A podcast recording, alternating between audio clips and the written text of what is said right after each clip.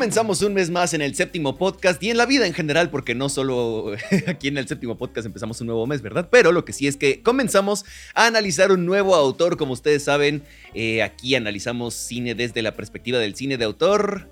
Yo soy Poncho Siveira, doctor Slipknot para los compas. Gracias por estar por acá. Buen día, buena tarde, buena noche, donde quiera que nos estén escuchando. Del otro lado de la existencia, también comienza un nuevo mes para él. Está el doctor Salim Kassab, maese doctor, profesor, doctor Salim Kassab, 38 nombres antes del Salim. Su verdadero nombre es doctor, no me mienta. Buena tarde, buena noche, buen día. Oli, Poncho, ¿cómo está usted? Pues yo bien, ¿usted? Bien, bien, bien, todo bien desde acá. Un poquito resfriado, digo, creo que debería dar ese como Contexto. eh, disclosure, quizás, eh, para la gente que nos está escuchando, pero emocionado porque comienza un mes más, como lo dijiste bien, no solamente el séptimo podcast, de la vida en general. Comienza noviembre. Sí, comienza noviembre del año 2022, ya a punto de terminar este año, maldita sea, en qué momento se nos fue todo. Se nos fueron dos temporadas del séptimo podcast este año nada más. Uh. Bueno, y en cacho del pasado también, de hecho. Pues sí. Y, y nada, pues estamos listos para comenzar este mes que va a ser dedicado a nuestro hockey favorito, uno de los más grandes directores o renombrados directores, o los dos, de este país, el señor Guillermo del Toro, a quien le debemos nuestra economía, nuestra, nuestro PIB, nuestra religión, nuestro absolutamente todo, es nuestro señor y salvador junto con Lubeski. Y este... Y nada, doctor, pues vamos a empezar de una vez, ¿no? Es correcto, ya lo dijiste bien, acá analizamos cine desde la perspectiva del cine de autor y pues ya se lo saben, tenemos, tienen que venir con las películas ya vistas porque hablamos con full spoilers aquí. Es correcto. Y, y no nos tentamos el corazón, ¿eh? Nadita. No, no, no, No. en lo absoluto. Entonces, advertidos están y pues nada, doctor, esta semana, bueno, no, antes de todo y primero que nada y antes que todo, este, tendremos que hacer la pregunta de si Correcto. creemos que Guillermito del Toro es un autor y por qué, o qué Correcto. expectativas tenemos. Correcto. Ah, pues entonces pregúntelo, porque pues, yo ya medio lo pregunté, pero ya ni siquiera sé si es la pregunta correcta. No, no, no, tienes toda razón. Poncho, entrando, porque, porque sé que Guillermo el Toro es un director que a ti te gusta mucho y que creo que has visto incluso toda su filmografía. Mm, no, de hecho, o sea, lo que, lo que he visto me gusta, pero sí tengo muchos vacíos legales en esta, eh, con este autor. ¿eh? Qué bueno, lo interesante. que creemos que es un autor. Pero justo es como lo que me pasa con Wes Anderson. Conozco varias de sus películas y siento que sí había y hay cosas que son constantes. Sí. En el caso de Wes creí que iba a haber más. Pero aquí creo que sí hay mucho. Sobre todo cuando vi Nightmare Alley fue como de. Esto es Guillermo del Toro la película, casi casi. Sí. Hasta cierto punto, ¿verdad? Porque no lo hemos perdido así como, como... Bueno, no voy a decir nada porque no vamos a hablar de esa película hoy. Pero es interesante analizar qué es lo que nos quiere decir Guillermo del Toro y, por ejemplo, compararlo de alguna manera con lo que dicen Cuarón y e Iñárritu, que son los, los tres más famosos de México, ¿no? Que precisamente este año también Iñárritu sacó ya película. Así es, Bardo. Estaría bueno ver si hablamos de Iñárritu en algún punto de la vida también. Lo estaba pensando porque ya vi Bardo. Yo también quiero ver Bardo. Yo todavía no, pero ya mero. Está bien. Y también Y ya vi Pinocho de Guillermo el Toro. Maldito, sí es cierto. Justamente. Spoiler, bueno, no vamos a poner Pinocho este mes, pero... Es correcto. Pero, pero- creo que podríamos hacer un capítulo como extra. Posiblemente, sí, ya que llegue diciembre y que se estrene esa película, estaría bueno.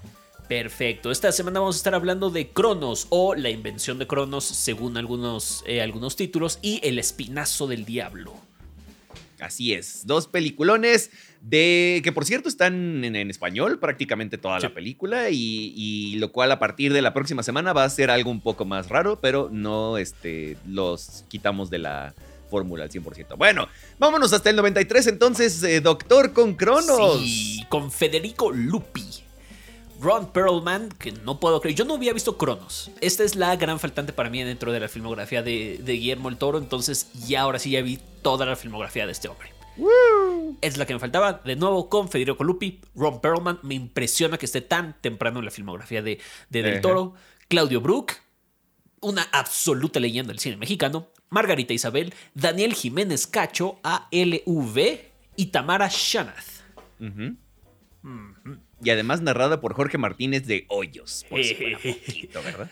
La foto es de Guillermo Navarro, editada por Raúl Dávalos, música de Javier Álvarez, escrita y dirigida por Memito. Memín. Ay, Memito. Como si fuera nuestro compa, güey. Así, saludos, Memito. Sí, claro, nuestro hockey favorito. Sí, ese hay nuestro hockey. La gente sí dice sí, hay, hay gente que cree o que sí sostiene que sí huele a hockey, pero pues yo no sé. Espero algún día conocer a nuestro hockey favorito. Exactamente, a ver, a ver cómo nos va conociendo, cuando lo conozcamos. Es va a ser. Sí, eventualmente. Bueno, para empezar, sonidos de relojes, luego, luego, iniciando la película. Y con campanas y todo así mamastrófico. Empezamos bien, muy Guillermito del Toro, y al rato van a ver por qué. Absolutamente. Eh, alquimia y fantasía. Elementos fantásticos directamente en cuando empezamos la película. Un aparato que sea, el, o sea, que, que representa, o más bien, que es el elixir de la vida. Es correcto. Así es. Una cosa así ya arrancamos full on Guillermo del Toro, motherfuckers. Y sí. Y una voz en off nos da información necesaria para comenzar esta historia fantástica, justamente lo del elixir, el contexto, básicamente lo que hoy conocemos como contexto. Es correcto, y este es un elemento también importante en Guillermo el Toro. Ok. Esa voz en off que nos da este preámbulo para comenzar la historia. Ajá. Ok, y tenemos también la figura de un arcángel ya de lleno desde el inicio. También, insisto, muy Guillermo del Toro este inicio. También algo que critica mucho Guillermo del Toro, la religión. Es correcto. Es curioso porque sí eh, va a haber puntos en las que lo critique muy abiertamente, por así decirlo. Creo que tú lo sabes mejor que nadie. pero, este, hoy me refiero a Pinocho, no necesariamente por todo lo demás, pero a Pinocho. Pero también siento que no solamente es eso, sino el cómo uno crece en la cultura mexicana, que todo el tiempo todo es religión. Queramos o no, si tenemos algo al que decir sobre la religión, pero no siempre ponemos esos elementos porque queremos decir algo sobre la religión, ¿no? simplemente por nuestro contexto, también es parte de nuestra historia. Tienes mucha razón ahí y creo que además mucho del por qué se critica la religión o el punto de donde está criticando la religión Guillermo es la obediencia ciega. ok, sí lo creo. que va por ahí. De acuerdo. Y también tenemos bocho amarillo y yo le pego un madrazo al doctor. ¡Au! Ahí está, tome. porque sí. Este, y no nos lo dicen, o al menos aún no, pero podemos intuir que Aurora, la niña de la protagonista, por así decirlo, de la película, es huérfana. Y eventualmente nos lo van a decir. Y, ajá. Entonces, niño huérfano. Sí, una vez más, otro elemento recurrente, Guillermo el Toro. Estamos haciendo hincapié en estos elementos ahora sí que para que entiendan un poquito hacia dónde estamos construyendo este episodio y el mes en general. Es correcto. Porque sí, esto es como muy Guillermo del Toro Basics, por así decirlo. Guillermo del Toro 101 es esta película, de alguna manera. Básicamente. Y además luego nos vamos como que dando cuenta de algunos otros elementos así mientras vamos viendo las películas. Sí, totalmente. Y se vale, y se vale. Ahora, siento que hay un elemento de figura paterna que adopta a un niño huérfano o desamparado en el cine de Guillermo del Toro. Tenemos aquí a Aurora, que en este momento no sabemos todavía que es una huérfana, pero que la toma este, el personaje de, de Jesús, como, como adoptiva. O sea, hay una figura paterna que llega a amparar a un huérfano. Es, estoy pensando si eso no pasa en todos los casos, pero realmente no. Hay gente que se queda huérfana y ya, ¿no? Que no tiene a alguien a quien recurrir, por así decirlo, a quien fijarse. Ok, sí, lo puedo tomar. Eh, y conocemos al villano de la película, este... Y pone acá usted, doctor, que siente que siempre con Memo hay una clara línea entre el bien y el mal, ¿no? Sí, creo que es difícil encontrar eh, escalas de grises con Guillermo el Toro. Siempre son los buenos y, los malos. Y hay pocas cosas en medio de esa bondad y maldad en el cine Guillermo el Toro. Hmm. No es queja. No, no, no. Solo es interesante porque no lo había pensado y podría ser que sí. Vamos a ver hacia dónde va esto de los tonos grises. La falta de tonos grises en su filmografía, a ver si es cierto. Eh, Ay, salud, doctor. Dios santísimo. este, genoprazol para la gastritis. No, perdón, este, antiflu de eso, esas cosas. a la gripa dile next. Siento que es como de en los juegos de americano. Excelente recepción, como la recepción 5G de Telcel, que no sé. No, no, no. ya, sé. ya patrocínennos todos, por favor. Pero ese estornudo del doctor sí fue genuino, se los, se los prometo. Sí fue. Eh, tenemos Cuca saliendo del ojo de una figura religiosa, de donde también sale el Cronos, o resulta que estaba escondido el Cronos, justamente, el escarabajito ese curioso. Cucarachas, para los que no son de la CDMX. Ah, sí, las cucarachas, es correcto. No sé qué querrá decir o si tiene algo que decir eso, pero pues está interesante también. Es la figura de un arcángel, entonces. Pues. Seguramente hay un simbolismo ahí. Sí, que no entendemos porque. Y déjame, déjame, volarme aquí y tratar de explicarlo en este momento, pero al final le cuentas mucho de la promesa de la religión católica, bueno, la religión cristiana en general, es la promesa de la vida eterna. Mm, sí, es Y correcto. de ahí sale precisamente el Cronos, un arcángel. Ah, perro. Vámonos. Perro. Ahí. Curioso que se hará un arcángel porque los arcángeles no están hechos para eso, técnicamente. Correcto, pero, correcto. pero pues de todas formas, ¿no? Anyway. Eh, me llama mucho la atención el dude, el personaje de Ron Perlman, el ángel de la guarda. Me cago en todo lo que hable con ese. No, ay, sí, perdón, pero sí. El ángel de la guarda. Sí, Este, se voló. Sí, sí se prolongó mucho. O sea, al principio me dio risa, fue como de la guarda este, Enterprises o algo así, ¿no? Y jajaja, Ajá. y después Ángel de la guarda. Ay, puta madre, güey. Bueno, el dude lo saluda en inglés y eh, Jorge, ¿se llama? Este le contesta en español. Esto es 1993, ¿eso era común en los 90? Me parece no súper raro. sé. Me doy cuenta que sus papás sí le pusieron Jorge al niño, pero. eh, ¡Qué pendejo eres!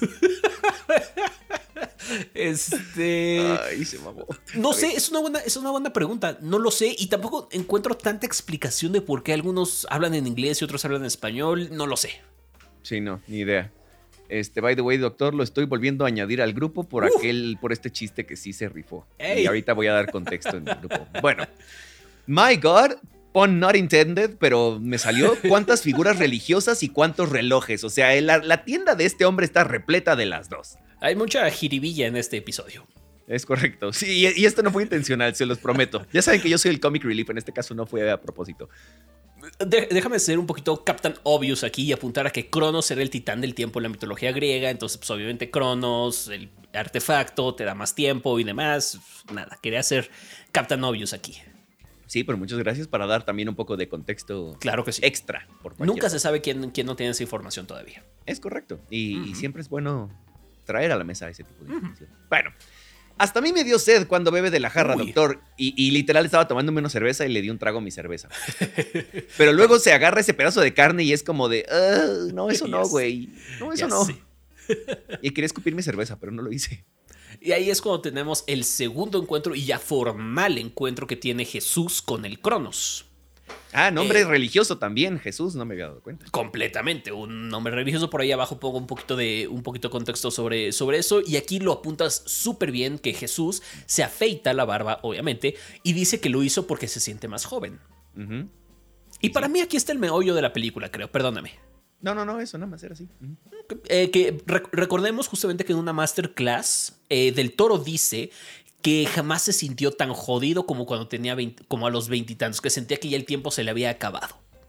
Haciendo tantita matemática puedo ver cómo esa búsqueda por más tiempo que tenía Guillermo el Toro y de la que habla Guillermo el Toro en esa masterclass va más o menos por, por la edad en la que sacó Cronos y veo completamente cómo es tan atractiva la idea de tener más tiempo, incluso la inmortalidad para, para Guillermo el Toro aquí. Sí, y, y justo esa idea la traje también yo ah, en Espinazo del Diablo, pero pues ya de una vez. Entonces ya voy a llegar y voy a nada más repetir lo que acaba usted de No, está de decir, perfecto. básicamente. Pero sí, este, esa necesidad por, o más bien esa, esa onda de creer que no has hecho nada cuando tienes casi 30 años o 20 y pico años, sí es este, o sea, si nos están escuchando y están en esa época, es muy normal. Sí. Entonces, eh, solamente sigan ese camino. Y, como dice, literalmente así lo, lo quoteo. No se preocupen, tienen un chingo de tiempo. Así lo dijo, tal cual. Entonces, Sí, sí, sí. 100%. Y todos vamos a nuestro tiempo. Ajá, además. Sí. Y, y eso es bueno. O sea, sí, no Total. está mal. ¿Quién dice que los insectos no son las criaturas favoritas de Dios? Y procede a dar ejemplos cuando están hablando acerca de justo el, este, que el X insecto hace qué cosa y luego que no sé qué. O sea, como si tuvieran atributos que ninguna otra criatura tiene, ¿no?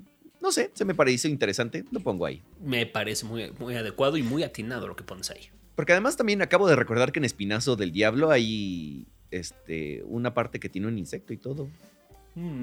Como una babosa curiosa. Ah, claro, sí es cierto. Ay, eh, me parece que es un, un 100 pies con el que empieza a jugar. Ay, no sé. No, los cien pies son medio. No, no, este. Eh, venenosos, pero sí tienen los pelitos, ¿no? Como si Mm. fueran este, azotadores o algo así. La neta Ah, es que no lo ok, sé. ok. Bueno, Maybe entonces, me sí. estoy confundiendo, no sé. Y no olvidemos además que Guillermo el Toro es biólogo especializado en insectos, si no mal recuerdo, precisamente. Oh, eso no lo Sí. sabía. sí, sí, sí, eso me acabo de acordar así, pero o sea, un flashazo de esos de pavor. De los de Stan Raven. Bueno, no, esos eran de hacia el futuro, pero ajá. Bueno. Espero que alguien haya entendido esta referencia, si no me voy a sentir o muy viejo o muy fresa, pero bueno. Yo lo entendí. Ah, gracias, qué bueno. Este, Pero lo entendí por viejo, entonces. no por fresa. bueno, cuando el man regresa eh, de Vera de la Guarda, eh, que aquí puse que sí, sí amo, este, no encuentra el Cronos. Resulta que está en un escondite lejos de todo, donde Aurora se siente a salvo. Esto de los escondites o cosas, más bien, lugares lejanos donde alguien se siente a salvo, creo que puede ser un tema recurrente. Entonces, Gran, gran apunte ese, ¿eh? Gracias. Y hay que, hay que ponerle atención. Sí, sí, no, tienes toda la razón ahí. Eh, En Espinazo no es que fuera un escondite, por así decirlo, pero sí es un lugar lejano de todo lo demás. Entonces, ahí vamos. Exactamente. Ahí vamos. Bueno, ajá, acá nos revelan que en efecto Aurora es huérfana, ya nada más, es todo. es Lo sabíamos y ahí está. Es correcto. Y también acá nos dicen que se llama Jesús. El, al güey no le dicen por su nombre como por un cuarto o un tercio de la película. Y Fácil, hasta ¿eh? más, ¿eh? Sí, no, seguro. Y ya se empieza a ser adicto a los piquetes del Cronos. Hmm. Eh, correcto, y aquí un poquito subtexto y ni tan subtexto, eh, muy religioso, ¿eh? Al final es Jesús buscando vida eterna y siendo protegido de cierta manera por Ángel de la Guardia. Entonces, pues nada, y un poquito de memo, el memo religioso, el memo, el memo cristiano. Sí. ¿Cristiano o nada más influido por la cristiandad? Voy a decir el... Ándale, sí. Sí, sí, sí. Voy a, voy a regresar a una idea que decía Pasolini. Él, él decía que él, él se identificaba como un ateo católico. Ah, ¿es, es de esas personas que no practican la religión pero sí creen en Dios o al revés? Hay más o menos, casi al revés. Él definitivamente decía que Dios no existía, pero que fue criado bajo las enseñanzas católicas, entonces era difícil alejarse de los Ah. valores católicos como, tal. Entonces es muy interesante. Quizás podemos aplicar eso a Memo en esta película.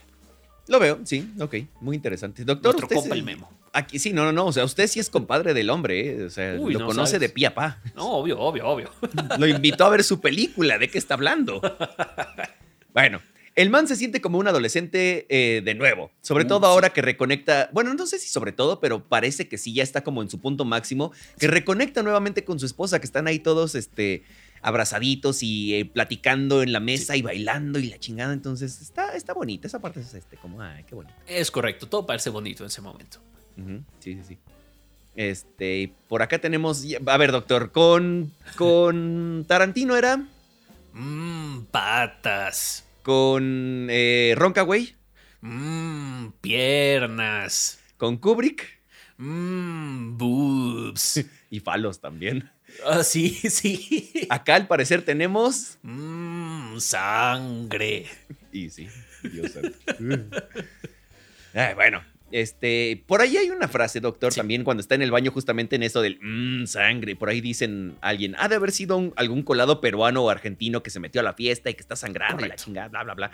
Esta onda de la otredad slash la discriminación va a estar presente muy probablemente en la filmografía del Memín. Me encantó este punto y tienes toda la razón. Espero, porque apenas vamos a la primera película, ¿no? Pero pues, vamos a No, ver. pero sí tienes, sí tienes toda la razón. Me gustaría agre- agregar además que esta escena es clásica de Felipe Lupi, eh, o Federico, Federico Lupi, eh, lamiendo la sangre del, del suelo. Eh, also que no se nos vaya que aquí Cronenberg deja claro que comienza su transformación. Ya, perdón. No, voy a regresar al trauma, maldita sea. es que se está como que muy, muy ligado, ¿no? Porque además, Bueno, no olvidemos además que Guillermo el Toro en la mayoría de sus películas ha utilizado a la misma productora de diseño de Cronenberg. Cierto. Sí hay, una, sí hay un tema ahí muy cercano. Sí, lo veo. Y luego va a haber otra cosa ahorita en Espinazo que sí va a ser como de, ay, Cronenberg, ya me dejaste traumado para siempre. cabrón". Estoy seguro que Del Toro es, fa- es fan de Cronenberg, pero hasta ahí llega mi comentario de Cronenberg por ahora. Ok, por ahora. Ese es el tema. Bueno, este, ¿qué? Ah, sí, sí, sí. Este, justo que lo que pones acá de, ah, le ves, Daniel Jiménez Cacho, sí. Sí. Y qué gran personaje se avienta el güey. O sea, el hombre es multifacético, así, mamón, mamón, mamón. El hombre puede hacer de lo que quiera. Y, y- y justamente da esta, esta frase porque es un, un- una persona, no sé, tienen un nombre. Estas personas que preparan los cuerpos para hacer, este, para presentarlos. En inglés es coroner, en español no estoy seguro de si hay una traducción literal, pero... Estoy casi seguro que sí debe haber uno. No, El preparador de cuerpos. Aquí en Translate me dice juez de instrucción o juez, el juez de primera instancia. Ah, Eh, O sea, no, no me dice nada, pero ajá. Bueno, pero justamente está preparando el cuerpo y le dicen, bueno, pero no te esfuerces mucho, ¿eh? Porque este lo vamos a cremar. Mejor me lo hubieras dicho y ni parcho al pendejo, que Dios lo tenga en su santa gloria. Es que, güey, así como al pendejo. Ah, que Dios me lo tenga en su santa gloria, güey. sí, sí, sí. Me sí, mama sí, ese, sí. ese man. La Buenísimo Daniel Jiménez Cacho. Sí, no, ese hombre puede hacer lo que quiera. Que de hecho yo no sabía que hay una secuela de Cronos Hmm, en el que el único personaje y miembro del crew tal cual que repite es Daniel Jiménez Cacho como el Hmm. coroner, como se diga, no sé. no sabía eso. Yo tampoco, hasta Gran que de pronto me metí a, Wikipedia a buscar los datos del inicio, pero bueno. Hmm. Este, also, si nadie va a ver mi arte, mejor no lo hago. Este es como mi apunte de, basically eso, sin, este, ¿para qué, este, me esfuerzo si, o para qué parcho al pendejo si lo iban a cremar, a fin de cuentas, ¿no? Siento que por ahí puede ir esa onda, lo voy a dejar ahí a ver qué pasa, Estoy de acuerdo, me lo voy a llevar de, de apunte. de tarea. Ujú. Ok. Y esta, esta también es mía, ¿verdad? Sí, porque Sí. mis jajajas son siempre, bueno, no sé si los. No Anyway. siempre, pero. Ah, dale, dale. El, el pinche ángel de la guarda, todo entrado en su meditación y todo apestoso. eh, o sea, porque sí, literal hace cosas que es como de, güey, no, come on. Sí, sí, sí. Como que Guillermito quiso darle esa onda de gringo menso a ese, a ese vato. O sea, el otro, el, su tío, este, pues, parece que sí es mexa gringo porque habla los dos, no sé. Pero no es gringo 100%. Pero este man sí se nota que es 100% gringo. Y que 100%. le dio esa onda de gringo menso. Entonces, sí. Y gringo apestoso. Ajá, de esos fodongazos que tienen, ajá, Texas, you know. Entonces, bueno, ajá.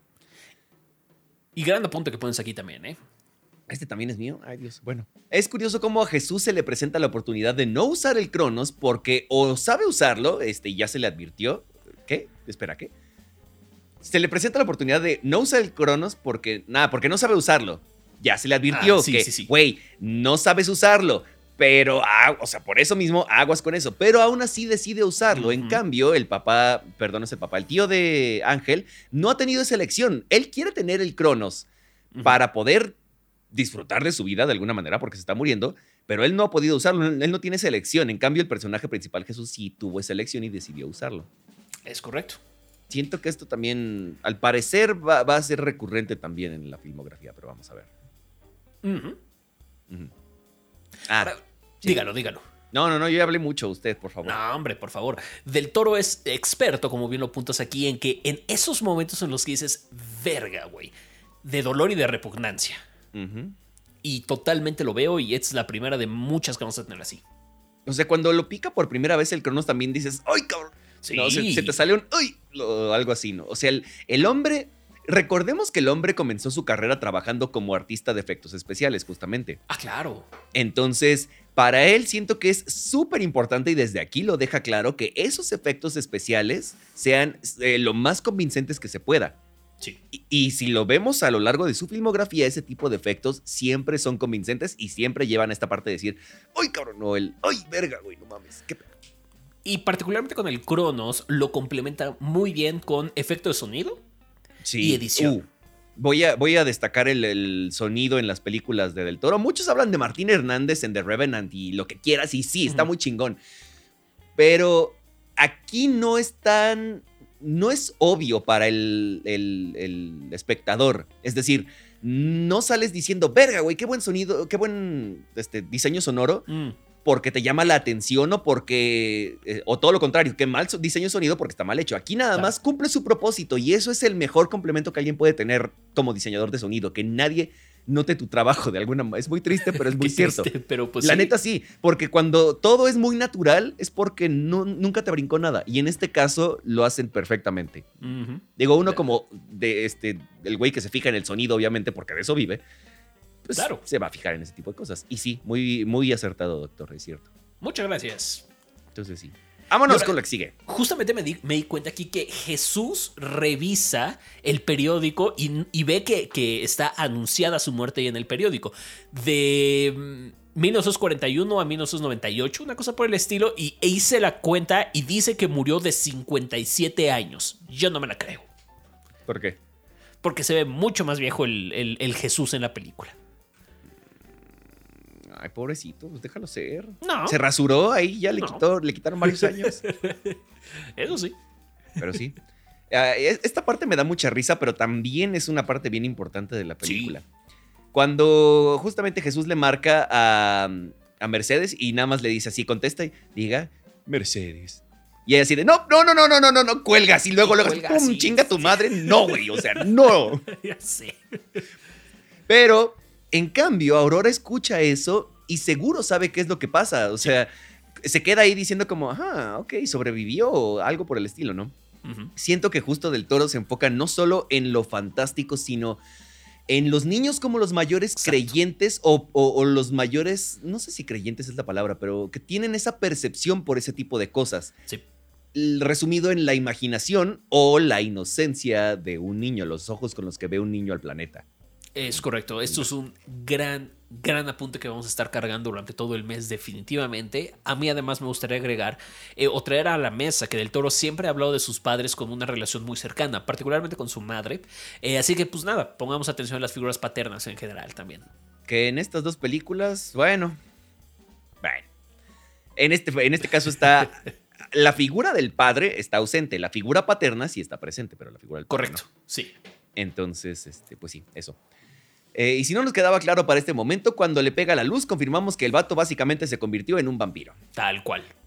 Últimamente he estado viendo muchas cosas de vampiros. ¿Qué está pasando? Muy bien, muy bien. Yo también he visto varias películas de vampiros este mes. O sea, ¿eh? no solo películas. es- es- o sea, no, no que yo haya elegido ver algunas cosas de vampiros, solo se me han presentado. Es muy curioso. Pero bueno, Ok, ok, ok.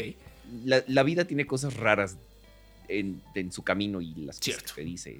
Bueno, no quiero pensar en nada. Anyway, em, Jesús le escribe una carta a Mercedes, doctor, donde el mensaje es básicamente: no sabes lo que tienes hasta que lo pierdes, ¿correcto? Es correcto. Memito está reforzando aquí la idea del tiempo, de cómo pasa y del daño que nos puede hacer si no lo aprovechamos. Y esa idea también regresa en Espinazo. Correcto. Durísimo, durísimo. Correcto. Ay, por ahí dice, ay, cómo me duele estar vivo. Y yo sí Uf. entiendo, te entiendo completamente, dependiendo del día, pero te entiendo muy cabrón. güey. Pero Luego- él lo dice de manera física también, ¿no? Bueno, y, y Claro. sentimental, porque pues ya no va a ver a Mercedes, pero ahí está con Aurora y Cierto. lo que sea. Pero sí lo dice de manera física. Yo lo digo de otra manera, pero anyway, ajá, doctor. Jesús se da cuenta de que le está saliendo piel nueva debajo de la que se le está pudriendo. Pareciera que Del Toro nos dice que una mala decisión nos puede convertir en monstruos y nos puede alejar de lo que queremos. Acá este es tu apunte y muy bueno. Ah, gracias. Y yo, eso lo escribí yo, no parece que suene a algo que escribí yo, pero mira. No, sí. Sí, sí, sí. Y acá pero usted déjame, complementa. Ajá. Sí, déjame meter de mi cuchara precisamente. Yo lo entiendo más como una especie de nuevo renacer de una persona a partir de que se da cuenta de la, frigi- de la fragilidad de la vida. Sí, sí lo veo. Muy bien. La fragilidad de la vida. Es correcto. Eh, eh, Es que además, yo pensé que iba a ser acento español para Espinazo del Diablo y de pronto es como, lo digo otra vez así. bueno, each his own, ¿no? Está bien. Eh, ay, la pobre Aurora va a crecer con un, con un trauma cabrón. o sea, la, la morra está viendo a su, a su este, abuelo morir, pero no morir, convertirse en un monstruo.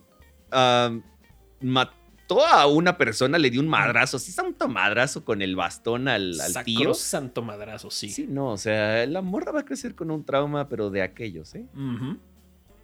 Totalmente de acuerdo contigo. Y al final, eh, como lo hemos dicho, eh, del toro poniendo a la infancia en medio de esta pelea del bien y del mal. Casi como si fuera una especie de decisión que tiene que, que tomar la infancia o la inocencia. Pensé que ibas a decir casi, casi como si fuera de Brood y yo, no, doctor, no. Bueno, eso sí, eso me gustó, la neta, eso sí me gustó. Sí, un poquito hacia de. No, no, no tanto. Pues sí. Vamos a la siguiente. Ok. Y eh, es Navidad de nuevo. ¿En qué momento pasó casi un año? Porque literal sí fue como de, este, estaban celebrando Navidad y de pronto resulta que ya es Navidad otra vez y, ah, no, Año Nuevo. Cuando se supone que se muere Jesús, es Año Mm. Nuevo. Y de pronto ya es Uh. Navidad de nuevo, así como, Merry Christmas, bla, bla, bla, bla, no sé qué yo. O sea, ¿es Navidad otra vez o, o habla de un regalo atrasado de Navidad? Yo no entiendo nada con, con esa parte de la película. Pues de cierta manera es el, el renacer de Jesús, ¿no? Aunque el renacer viene hasta abril. O sea, bueno, su resurrección viene hasta abril. la- No, su muerte viene. Es que depende del año. Ajá, o sea, pero marzo, abril es cuando muere y resucita Jesús. O sea, su nacimiento sí, es en diciembre. Entonces, sí, tampoco a nivel simbólico tampoco lo puedo entender. Está raro. Pero bueno. Also, reloj gigante, mamastrófico, así, big fucking letters en el Final Showdown, así Sí. cuando están los dos en la parte de arriba de, su, de la fábrica, o lo que sea que sea eso. Correcto. Este, y obvio, la única palabra que la niña dice en toda la santa película eh, hace que el abuelo resista su instinto de beber sangre y destruye el Cronos, ¿verdad? La única palabra. Y dice, dice, abuelo, y tu puta madre, no, güey. Está Es muy correcto. cheesy. Está bien, pero está muy cheesy.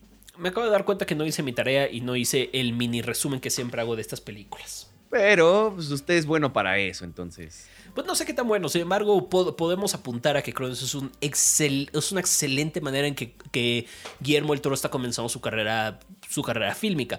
Muchas de las temáticas que vamos a estar viendo a lo, largo de su, de su carrera y durante este mes ya estaban impresas aquí en Cronos. Si bien la principal búsqueda que imprime en Cronos Guillermo del Toro es la de es la de el renacer y de tener más tiempo e incluso la inmortalidad, precisamente pondera sobre la idea de la inmortalidad y de qué tan deseable es. Al mismo tiempo también está poniendo sobre la balanza la inocencia de los niños y qué tanto puede ser corrompida a esa edad por la maldad. Mm. Está perro. Uf, Y no la inmortalidad del cangrejo, además, ¿eh? no, no, no, no, está más densa esa. Sí, está más, más intensa, indeed. Este. Y pues nada. Con eso cerramos Cronos, Doctor, la primera película de este mes. Y nos vamos de lleno, si no hay nada más que apuntar, a Espinazo del Diablo. Qué, qué buena es Espinazo del Diablo, maldita sea. Sí, caray. Puede que sea mi favorita de Del Toro después de otra que ya les diré cuál. La del 17. Sí, supuse. sí. Yo creo que la mía es la del 2006, pero bueno, hagan sus cuentas. Bien, esta, esta, no, esta película es del 2001. Con Marisa Paredes, Eduardo Noriega, Federico Lupi. Ahí tengo un comentario por allá de Eduardo Noriega que me mata. Fernando Tielbe, y lo peor es que no es broma, sí me pareció así como genuino. Íñigo Garcés e Irene Vicedo. Fotografía de Guillermo Navarro, pinche fotógrafo mamón. O sea, Totalmente. mamón no, no, no en el mal sentido, o sea, mamastrófico, pues. No, no chingón. sabemos si es mamón tampoco. también. Ah, Bueno, sí, no lo conocemos. Editada por Luis de la Madrid, música de Javier Navarrete, escrita por Guillermo el Toro, David Muñoz y Antonio. eh, tengo un problema con esto, es Trasorras, si no me equivoco. O sea, es que si no sería Trashorras, pero no. Trasorras, según yo es Trasorras, porque es español. Anyway, dirigida por nuestro hockey favorito. ¿De qué se ríe, doctor? ¿Tras quién va ese güey? Perdón. Ay, te voy a volver a sacar del Ya, grupo. perdón. Te acabo de volver a poner. Bueno. Ay, este es suya, doctor. Oye, eso, es- eso- esto me voló la cabeza. Está presentada por Agustín y Pedro Almodóvar. De ahí se explica, por supuesto, a esta Marisela Paredes. ¿Marcela? ¿Paredes? ¿María Paredes? Bueno, a, la, a Marisa. este, Marisa Paredes, sí. Bueno, Muy bien. sí, ok, está bien, está bueno. Sí, usted que es más fan que yo, la neta. Pero bueno. Ahora, ¿te acuerdas que habíamos dicho que el, que el voiceover para dar una especie de preámbulo para la historia era, era un elemento recurrente para Del Toro? Pues una vez más lo tenemos aquí presentando la idea principal de la película. En mi, en mi opinión, un fantasma es un evento terrible condenado a repetirse una y otra vez. Da otras definiciones, pero básicamente deja claro que un fantasma es algo atrapado en el tiempo que no puede escapar. Una vez más, Guillermo el Toro insistiendo con la temática del tiempo. Y bueno, esto es solo el- los primeros segundos de la película, chavos, agárrense. literal. Sí, no, espérense, porque sí es como de. uf, uf. Se pone bueno. Bueno, ya decíamos de Guillermo este, Navarro como fotógrafo. Esa toma de la bomba, amo. Mil ocho mil. Buenérrima. Y bueno, icónica. Sí, no, no, icónica. Y esto es solo el inicio, diría. O sea, de esta toma Ujú. en la que va cayendo la bomba desde el avión, na, na, na, na, na, na, te Uf. pas de ver. Y luego los encuadres que le hacen, no te pas- Ya, ya, ya, vámonos a lo que sigue, que si no yo voy a hablar de la foto toda la, la- la tarde. Eh, de nuevo un niño, huérfano, por cierto, este, en el que todavía no lo sabemos, pero lo Sí. vamos a saber. En el centro de la historia que llega a una tierra desolada, donde está eh, huyendo, entre comillas, eh, de algo de su pasado. Es correcto, está en un lugar al que no hubiera llegado si no fuera un niño desolado. Y Para buscar cierta también. protección, por así decirlo. Qué bueno que no me que no escucho mi broma, pero muy chiste. Mm, la voy a escuchar en la edición, güey. No, no, no, no la escuches. pero sí, este, by the way, foreshadow del agua, este, Uh, porque yo lo decía de broma aquí, hasta puse jejeje, perdón, modo serio, porque sí era como foreshadow de lo que va a pasar en 2017 y de pronto fue como wait, esto sí puede ser un elemento recurrente, ¿eh? Sí. Así que era broma, pero ya no es broma. Entonces, aguas con, aguas con el agua, literalmente. Y Eso sí, no lo hice a propósito, o sea, es- salió de mi alma así. ¿Qué quieres que te diga? Era pun not intended, pero bueno. Mucho chascarrillo el día de hoy. Sí, no, Estamos muy de- jocosos. muy joqueyosos, querrás decir. Ay, no, ¿qué te pasa hoy? Sí, no, estamos muy simples. Disculpen ustedes, querida audiencia del séptimo podcast. Bueno, una bomba que no explotó, doctor. Casi como un símbolo de tener más tiempo del que deberían. Así como, esta bomba por algo no explotó. Es correcto, y es, es como una especie de segunda oportunidad. Esa bomba tenía que explotar y como no explotó, tenemos una, una segunda oportunidad. ¿Y quién te da esa segunda oportunidad, doctor? ¿Dios? Dios, ¿El universo? Guillermo, ¿La vida? Memito mismo. Es correcto, sí. Eh, del Toro, justamente lo que ya decíamos hace rato, ha hablado de esa frustración que sentía en sus 20 que sentía que ya se le venía el tiempo encima, cuando la realidad es que no, entre comillas, citando, tienen un chingo de tiempo. Ya lo decíamos, aquí está otra vez. Justamente, esa insistencia con el tiempo de Guillermito. Es correcto. Mm. Eh, yo no me acordaba que Federico Lupi sale en esta, en esta película y además con Marisa Paredes. ¡Qué chingón! Sí, y, y yo viendo los créditos, te juro que decía Eduardo Noriega y yo, ¿en qué momento sale Edward Norton? te juro que Eduardo Noriega es la traducción al español de Edward Norton. Ya, XD, ya, ya, ya, perdón, ahora sí ya modo serio, te lo prometo. No, está bien, está bien, está bien. Eh, Es que de verdad me, me nació esa cosa, de verdad fue como, Edward, no, te lo juro, no sé por qué, pero bueno. Eh, jocoso, joqueyoso estábamos ese día también. Eh, y bueno, ¿qué más? Ahora, luego, luego nos presentan un elemento fantástico. El fantasma del, de este, el fantasma frente al niño, o sea, el fantasma de Santi físico. En este caso sí parece ser algo sobrenatural, un fantasma. Porque en la otra película y generalmente en, en otras de sus películas, los elementos fantásticos son parte de la realidad, por así decirlo. Son, Correcto. no están presentados como un elemento sobrenatural o más allá o inalcanzable, sino simplemente lo tomas. Hmm. Incluso en el laberinto del fauno. O sea, es, es un, un rompimiento muy Mm. marcado de la realidad y la- lo fantástico, pero aún así se, se siente como muy eh, unido o justificado, de alguna manera. Aquí creo que sí es algo sobrenatural que de pronto ves y de pronto ¡puc! ya no ves. Es un gran apunte ese. Gracias. Y also, Guillermito nos intentó dar un jumpscare, así de se, se aparece el fantasma y de pronto la gallina atrás y tú, ¡ay, qué pedo! No. Y además con un, con un eh, sonido súper genérico de que, se, que se bajó de, de una biblioteca de, YouTube, sonidos así súper. Soundeffects.com. Sí, sí, sí, neta sí. Te juro que creo que sí existe. Sound ah, no, eh, freesound.org, ese es el que estaba buscando. Ándale. sí. Esta página es cierta, ¿eh? esta página sí existe. La tengo aquí luego, luego porque me sirve mucho. Yo lo he usado, sí. Así, pues ahí estamos. Eh, tenemos niño mudo, doctor, Sí. este, otra vez. Oh, perdón, como diríamos con Wes Anderson, again. Bueno, pero con Wes Anderson ya estamos frustrados. Aquí todavía no. ¿Quién Sí, se no. puede frustrar con Guillermito, además? Sí, no, exacto. Su ex esposa. pero bueno, a ver. Eh, Carmen, la directora del lugar, habla sobre su marido que no era un verdadero valiente, solo un izquierdista del libro. Ella fue la verdadera valiente. Acá Memo comienza con sus temáticas políticas, siempre señalando y criticando la opresión. Me encanta esto. Acá no solamente Guillermo el Toro este, apuntando y señalando a la opresión está diciendo, y ustedes malditos izquierdistas o, o gente o comunistas del librito no sirven de nada. La gente que actúa es la que de verdad puede hacer algo. Podemos. ¿No? Sí. Eso. Ok, sí, sí, sí. Eso. Eh, un niño bulleando a otro doctor. eh, esto no apareció en Cronos, pero Del Toro ha hablado también de cómo Mm. era bulleado en su infancia por ser diferente, por ser de ese Claro. vato al que le gustaban las películas raras, entre comillas, o sea, diferentes a, los, a lo usual. Claro. Entonces, eh, tengámoslo en el tintero, yo creo que puede ser una temática recurrente, pero no estoy tan seguro, anyway. Yo me imagino que sí va a ser, o por lo menos está retratando la otredad. Ah, exacto, que eso ya lo vimos, eso sí lo vimos en, en Cronos. Sí, sí, sí, hay un acercamiento a la otredad ahí. Sí, de acuerdo. Ok.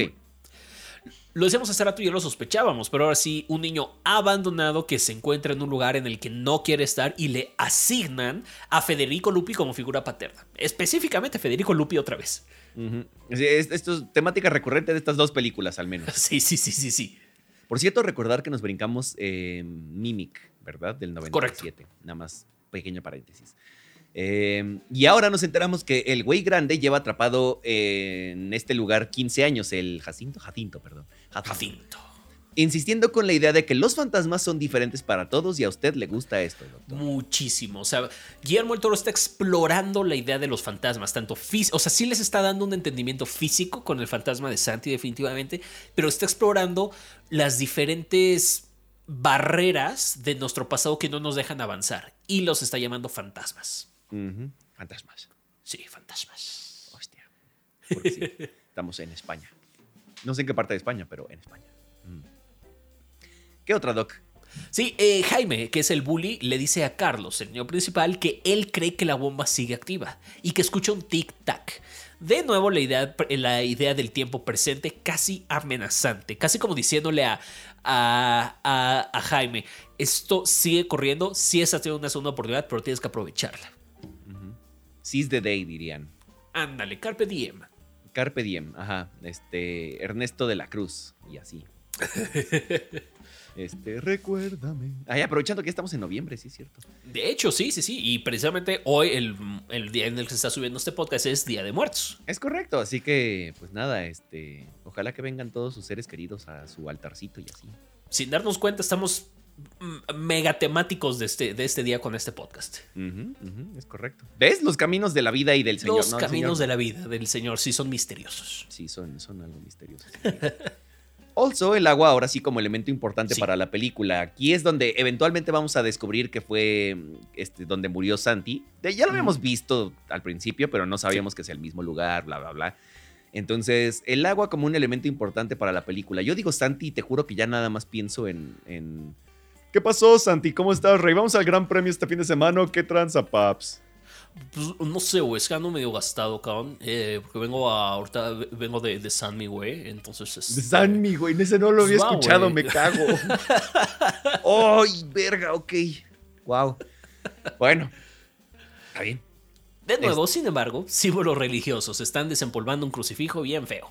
Sí, todos esos este, crucifijos son horribles, ¿no? Siempre, sí, creo que es, es- creo que incluso pro- o sea, intencionalmente feo ese crucifijo, ¿no? Es lo que estaba pensando justamente. Sí, seguro. No sé por qué, pero bueno, este. Hashtag arte, I guess. Sí. Eh, aquí hay una frase interesante. A, a veces pienso que los fantasmas somos nosotros. Mm, Eh, creo que por ahí eso lo dice Carmen, ¿no? Justo. sí, que está hablando con. Con, ¿Con el Doc? nuestro- Ajá, con el Doc. Con el Doc, que no es ninguno de nosotros. Que él sí es. Doc de verdad, de hecho. sí, de hecho sí. este, y como dice usted, de verdad el hockey anda explorando a fondo el significado de los fantasmas. Correcto, desde todas las aristas posibles.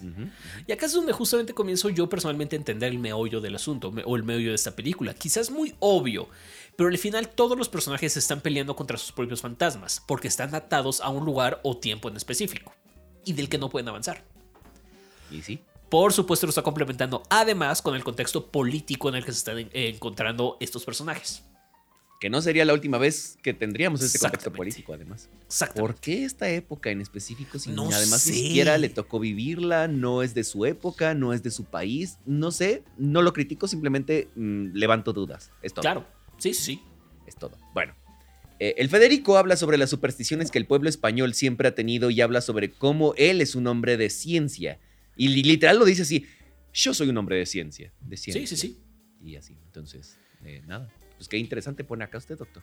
Y, y- y sí, justo se me hace interesante porque si bien sabemos que Guillermo critica la obediencia ciega y a la religión, y aquí claramente está poniendo el dedo en la llaga de que seguimos ciegamente a la religión a un punto en el que nos creemos supersticiones ridículas, pero sin embargo tampoco está completamente del lado de la ciencia. Porque está, está poniendo esta película en un contexto tan fantástico que también es Guillermo diciendo la ciencia solo hasta cierto punto nos puede explicar lo que está pasando aquí. ¿En qué creemos entonces, Guillermito? Pues no, no lo sé. En lo que tú quieras. Pues sí, supongo. o sea, ajá, dígalo. no, no, no. Yo, yo, uh, ciegamente, por así decirlo, solo basándome en lo que nos muestra a todos, sí podría decir. O sea, sí me lo imagino diciendo, pues tú crees lo que tú quieras, cabrón. ¿No? Básicamente. pero igual, o sea, pero tal cual. Siento que se debe, se debe acercar a la creencia del dios de Spinoza, Guillermo, en el sentido en que hay una fuerza superior y que generalmente se le, se le conoce como el universo, por así decirlo. O sea, todo lo que está a nuestro alrededor se le llama Dios. Mm, fair, ok, ok. Sí, a mí no me gusta nada esa definición, no voy a hablar de eso en este momento. Vamos a lo siguiente. Para eso síganlo en TikTok, ¿eh? Este, bueno, ¿qué más, doctor?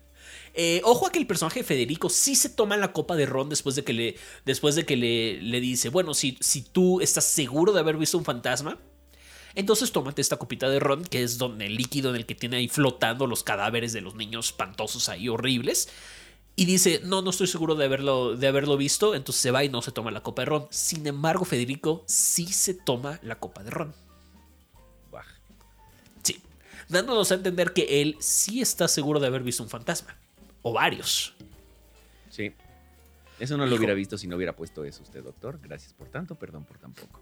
Y como bien lo dices por aquí, de todos modos, ¡buah! Sí, no, guaj, súper guaj. Luego llegamos a esta escena en la que de pronto nos, enteramos que eh, es Jaime. Eh, sí. Chives. Jaime, este. le gusta ser. o quiere ser dibujante, ¿no? Eh, y hablan acerca de.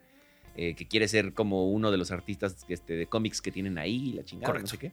Y muestra el dibujo de una, de una mujer desnuda. Y por ahí alguien dice, oh, casi parece una foto. Y yo, güey, güey, aplausos, punto guaves. Mira, por un lado está muy chistoso, pero Sí. por otro, regresamos a esta onda también de la sort of inocencia de los Sí. niños. Sí. O la imaginación así de, güey, algo que está tan mal dibujado, seamos honestos, por eso da Sí, risa. sí, sí, sí, sí. Este, uno, o no tienes el conocimiento y por eso mismo tienes la inocencia de no saber cómo es un cuerpo real, o dos, te la imaginas y por eso estás diciendo, ay, güey, sí, claro, está igualito. Entonces, no sé. Pero aparte, y, y- y justo me lo está haciendo pensar, like, en este momento, justamente después de eso, llega la escena esta que podemos acá de Jacinto con Carmen. Y entonces hay, hay definitivamente ahí una yuxtaposición de la inocencia de ver los cuerpos, los cuerpos humanos cuando es un niño y luego, luego rompe esta, esta inocencia con esta relación. Que by the way dicen, esta es la última vez como siempre yo. Sí, ya he escuchado eso. ¿Que qué? No, de este... ¡Ey! ¡Órale! Eh, doctor, doctor. Este, sí, no me gusta pensar en esta pierna, dice Carmen, me duele. Hay días que no la soporto. Me mamó el acento, perdón, lo siento, lo siento. Me mamó el acento. Me duele. Hay días en los que no la soporto. Pero la necesito para tenerme en pie. Como las memorias. Ujú. Sí. Y sí, o sea, sí. díganme si no, hay veces en las que uno no soporta las memorias y siento que también está diciendo basically lo mismo, no soporta recordar algunas cosas, pero bueno, son necesarias para, o hacer algunas cosas como lo que está haciendo en ese momento, pero son necesarias para mantenerla en pie. Gran apunte. Otro gran apunte, ¿eh? porque yo sigo traumado, me lleva la chingada. El fetiche por hacerlo con y sin la prótesis. Cronenberg flashbacks, güey, o sea, sí. Perdóname. Transhumanismo. Tú también ya estás, ya quedaste zafado tú también, güey. Sí, güey. Todo esto es tu culpa. ¿Por qué nos hiciste esto? Perdóname. No te voy a perdonar nunca. Pero, pero, pero, acá se pone interesante, porque Guillermo comienza a enfatizar que varios de los personajes niegan que existan fantasmas, incluso cuando saben que sí existen. La idea de no querer confrontar lo que sea de lo que estamos huyendo. Yo, yo acá lo pongo, Doc, pero no lo, más bien, lo hacen o lo evitan por no confrontar eso o por el miedo del bully que dice, no, eso no existe, ah, ah, ah", y se va todo enojado así de, "Ah, qué pedo". Bueno, el, el bully, precisamente, o sea, Jaime para mí es precisamente quien está negando el fantasma y no quiere Ah, sí. confrontarlo. 100%. Pero los demás Sí, sí. como que se guardan eso por lo mismo de que este güey no quiere hablar de eso, ¿no? Pero no ah, sé. bueno, ese es buen punto, sí, sí, sí. Eh, Pueden ser los dos realmente. O sea, por eso puse los dos, maybe, porque ya en cuanto se va es como, ah, sí, aquí está el fantasma, güey. O sea, sí, hablamos de un fantasma, sí existe, güey. qué pedo. Sí, Y sí. Bueno, cruza encima del pizarrón, check. elemento religioso. Ajá, ya lo tenemos. Sí. y ve nada más, Jaime justamente resulta ser un dibujante, ya lo habías dicho hace, hace rato, no sé por qué no me di cuenta, y Carlos se ofrece a ayudarlo, le dice, oye, quizás yo puedo eh, escribir tus historias, y Jaime le dice, no, no, no, yo mis dibujos y mis historias las hago, las hago solo. Quizás dejemos en, en el tintero a los artistas en el centro de las historias. Y por ahí voy a dejar también a, a los artistas que son de alguna manera celosos con su arte. Recordemos Mm. al, al a Daniel Jiménez Cacho, al coroner, pues, Uh. diciendo, este, si nadie lo va a ver, pues ¿para qué lo, lo hago, no? ¿Para qué les, les muero? Y acá dice, no, el Jaime dice, no necesito a nadie, mis historias y mis dibujos son míos. Uh. Yo no sé, nomás. yo no sé, Ahí estamos. así es. Perdón por el siguiente apunte, de verdad lo siento mucho. Pero por ahí dicen, este, esta brigada es de dos españoles, seis canadienses y un chino, güey, te juro que parece inicio de chiste. sí, sí, sí, sí, sí. Es como dos españoles, seis canadienses y un chino entran al. Falta el mexicano. Entran a una taberna, güey, o a un este bar. o se, va- se van a aventar de un paracaídas. O sea, es como de. No sé. Me acordé mucho de mi primaria, lo siento. Bueno, No, no, total. este, y esa misma escena, doctor, este. En esa misma escena tenemos a varios fascistas que llegan a asesinar a LB este, a la gente. A varias personas. Es correcto. De nuevo, ya lo habíamos dicho, el contexto político en el que se desarrolla la película y que Guillermo el Toro todo el tiempo está ahí enfatizando. Y luego, luego nos damos cuenta de que están Exacto. persiguiendo también al, al Doc, que sí es Doc, y a Carmen, ¿no? Es correcto. Es correcto. Son perseguidos por los fascistas porque ellos están haciendo algo malo como tal. Entonces, pues nada, ahí otra vez. Otra vez. Y déjame regresar a hace un par de temporadas de este podcast. Tributo a The Searchers. Mega, ultra, obvio, súper bien logrado. 10 de 10. Me encanta, Guillermo. ¿Y, y por qué aquí, y es pregunta genuina, ¿por qué aquí sí con Tarantino no? Tarantino lo pone simplemente como para hacer una referencia. Guillermo el Toro sí le está dando un peso del por qué lo está poniendo. Voy a explicarlo al final.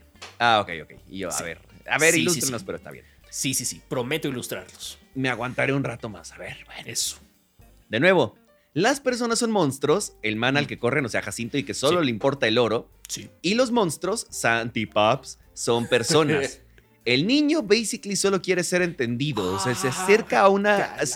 se acerca a, a- a- al man, al chamaco, al- se me olvidó, Carlos, Carlos. a Carlos de alguna manera y el Carlos le huye y le huye y le huye. Es como, güey, no te quiero hacer nada, realmente. O sea, el, el, el Santi Paps no le quiere hacer nada a Carlos, simplemente quiere ser entendido.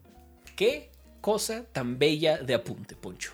Eh, va, va a ser temática recurrente, ya lo vimos hace rato también en, en Cronos y van a ver, las personas son monstruos y los monstruos son personas.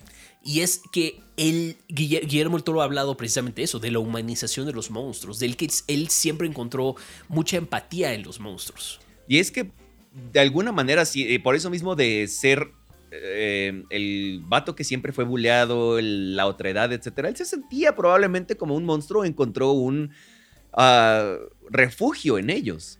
Correcto. Entonces va a ser muy común que las personas sean monstruos y los monstruos sean personas. Bueno. Qué buen, qué buen episodio está haciendo este, ¿eh? Uy, sí, espérense, La perros. neta, sí.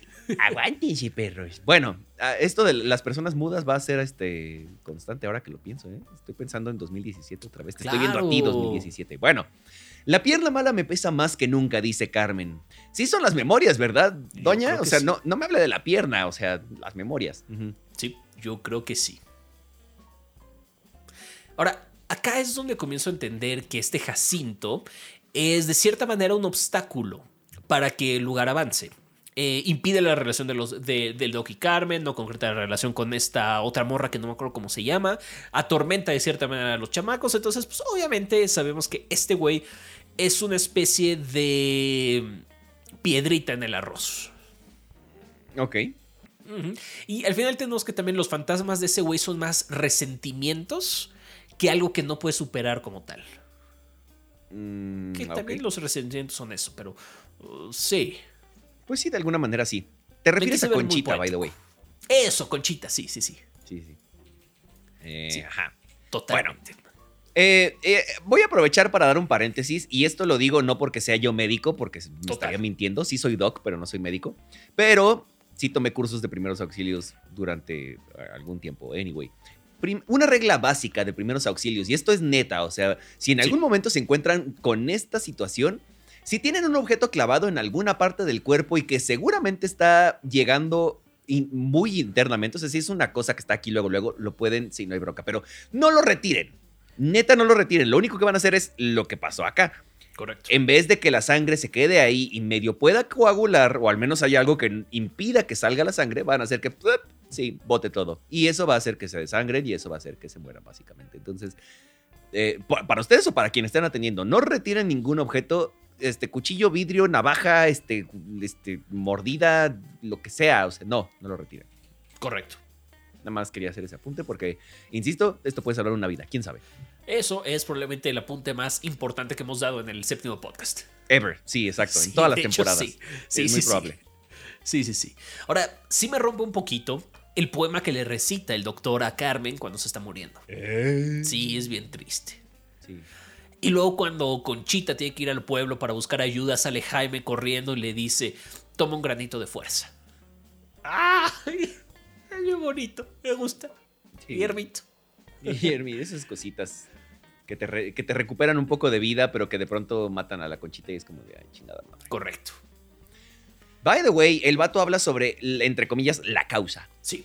Dando a entender que estaban jalando basically hacia el mismo lado. Sí. De alguna manera creo que también es el, el Guillermito diciendo que no importa si las personas están en el, entre comillas, mismo bando. Si son monstruos, nada los va a detener de hacer lo que quieren. Correcto. de traicionar, de, de todo lo que dice este AMLO que no hagan así. No, no mientras, no traicionen y así. Este, ¿Por qué le puse acento español? No traicione. Eso. Bueno, Pues, yo ya estoy brincándome de Tabasco a España. Así, sin a. Cataluña. A Cataluña. Hostia. Joder. El Doc se trepa a la torre con su rifle para disparar. Y también Eh, con una pistola. Sí, sí, sí, sí, sí, sí. Con su Winchester. Eh, para esperar, para confrontar al pasado. Pero le pide a Carlos que le lleve sus discos, su música. Gran detalle de Memín Pinguín aquí. Sí. Sí es verdad que ella quiere enfrentar al pasado, pero siempre con esos recuerdos bonitos ahí de la mano. Ajá. Cuando uno se enfrenta al pasado, también tiene que agarrar al pasado como aliado. Sí, claro. Y sí, eso me sonó muy Rey León. Pues sí, un poquito. Recuerda quién eres. No, padre. Recuerda, padre, recuerda. Y así. Hasta que llega Rafiki y le mete un vergazo. Ah, sí, es, era Rafiki más bien. Sí, Rafiki. No importa, está en el pasado. Y así. Lo siento, conmigo van a tener que aguantar las quotes de las películas lo más fidedignas posible. No, está bien, está bien, está bien.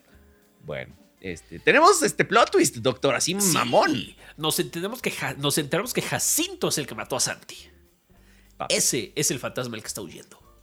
¿El bully o el Jacinto pendejazo, hijo de su puta madre? Eh, no, Jacinto, Jacinto. Ah. Y bueno, el bully de cierta manera también, Jaime de cierta manera también, porque jamás lo confrontó. Él sabe la verdad y por eso le teme a, a Jacinto. Y a Santi también, incluso, ¿no? Como que Eh, sí, lo sí, evita. ah, y, y- más aún, qué gran apunte. Le, tem- le tiene más miedo a Santi de confrontar a Santi que Santi le diga, no te hagas pendejo, tú sabes lo que, tú sabes lo que ese güey hizo. Literal, no te hagas pendejo, sí, güey. Sí, sí, sí. Ay. Igual que Mufasa a, a- a Simba. No te hagas pendejo, tú sabes que fue tu tío, ve a confrontarlo, cabrón. O sea, Es algo muy parecido. No, no, no, qué buena, qué buena analogía hiciste sin darte cuenta. con Rafiki, güey, ¿qué pedo? ¿Qué, qué, qué está pasando? ¿De cuándo acá yo hago los apuntes chidos? No, de siempre, pero, eh, pero está buenísimo cómo se, cómo se juntó eso hoy. Bueno, pues, eh, ok, este, El Espinazo del Diablo es el Rey León español de Guillermo del Toro. Un poquito sí, Hamlet. Ham- sí, basically. Ajá. Sí, Son esas historias que trascienden toda la vida por sus temáticas. tal cual. La vida y la muerte. Em, y ahora vemos el momento en que la bomba cayó y, y cree usted que sí, doctor, la bomba representa una segunda oportunidad para arreglar lo que ocurrió, sobre todo en este Correcto. momento. Correcto. Y sí, pues cómo no. Y acá, Este, sí, es- esto no sé por qué puse again, pero sí puede ser muy presente. Sobre todo, otra vez estoy recordando 2017, carajo. sí. Me estás haciendo quedar como un imbécil. Ah, no, perdón. Me estás haciendo quedar como un imbécil. Pídeme perdón, que están mirando. Así lo dice, tal cual. Masculinidad tóxica. Y, y yo creo que sí aplica un again, porque por lo menos lo hemos visto en varios de los directores que hemos analizado. Sí, pero yo lo, yo, yo el again lo uso más bien por Guillermo. Yo pero sé, no yo sé sé. si en Cronos aparezca algo así. Creo que no, pero no lo sé. Creo que no. Mm. Pero again, no lo sé. Sí, no, quién sabe. Bueno, ¿qué más, Carlos, doctor? con- Carlos confronta al fantasma físico de Santi y sí, acá es donde los personajes comienzan a hacerle frente al pasado para dejarlo ir. Es hora de progresar. Progre, ¿quieres progre? Ya, perdón, perdón. Y a usted, y, y a mí también me duele, doctor, que, el- que el doc se nos muera esperando la, la confrontación. Sí, puta verga. sí, chingada cola. ¿Y sí? Caraja madre. Pero, pero pusiste por acá un apunte muy bueno. ¿Será que nos está diciendo el memín que no esperes? ¿Actúa? Digo, o, o sea, entiendo las circunstancias de que el hombre basically se está desangrando y se está muriendo tal cual. Pero en vez.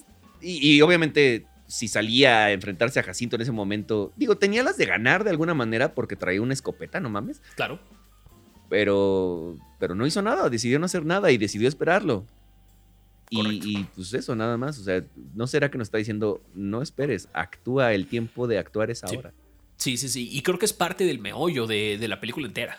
Sí, totalmente. Sí. Otro gran apunte mío, por supuesto que sí, es. ¡Verga lo mal que me cae el Jacinto, hijo de su putísima madre! ¿Qué pedo? Hacía mucho no odiaba tanto un pinche villano, me lleva la chingada. Sí, neta, sí era como de cabrón, ya muérete a la verga, me cagas. Por dos. ok. Todo eso por dos. No, sí, porque Jacinto precisamente representa esa obsesión por el pasado y por el poder. Creo que además hay una imagen muy poderosa de un español usurpador que representa la opresión, colgándose unos lingotes de oro para luego hundirse, igual a los españoles que, que conquistaron Tenochtitlan. Yo leyendo eso, yo, ay, puta madre, spoilers. Perdón.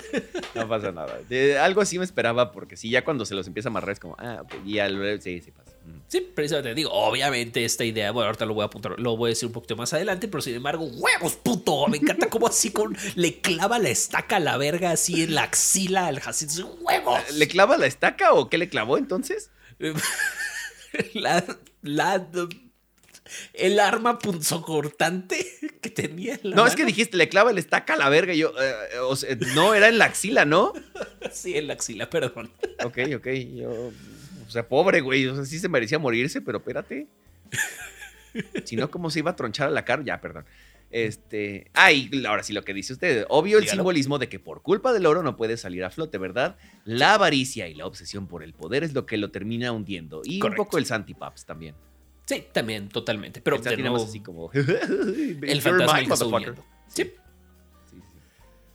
Y acá me gusta esta parte de que los fantasmas pueden manifestarse de manera diferente para cada quien y cada quien los afronta de manera diferente, no siempre con el mejor resultado posible y precisamente de eso para mí se trata el espinoso del diablo, porque sí, Guillermo nos dice que hay que afrontar el pasado, aunque nos dice que no siempre vamos a salir bien librados, pero siempre hay que tratar de enfrentarlo.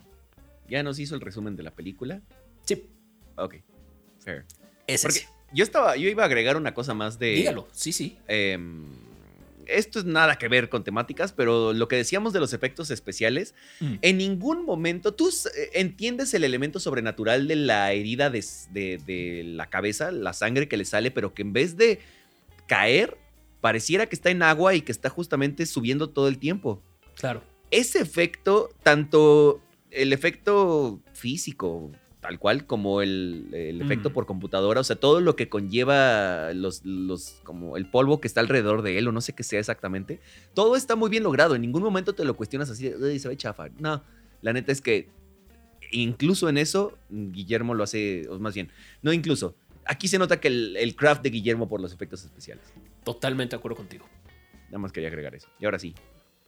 Y hace rato les prometí una explicación de por qué Guillermo el Toro hace un gran tributo a The Searchers. Aquí, para los que no tengan el contexto completo, cuando ustedes ven una puerta que está, que está abriéndose para salir de algún lado y la toma está encuadrada en casi completamente eh, oscuro dentro de la puerta y hacia afuera está muy iluminado y hay un personaje pasando por la puerta. Ese es un tributo a The Searchers, una película de 1956, si no me recuerdo, de John Ford clásica y pocas tomas son tan clásicas como esa.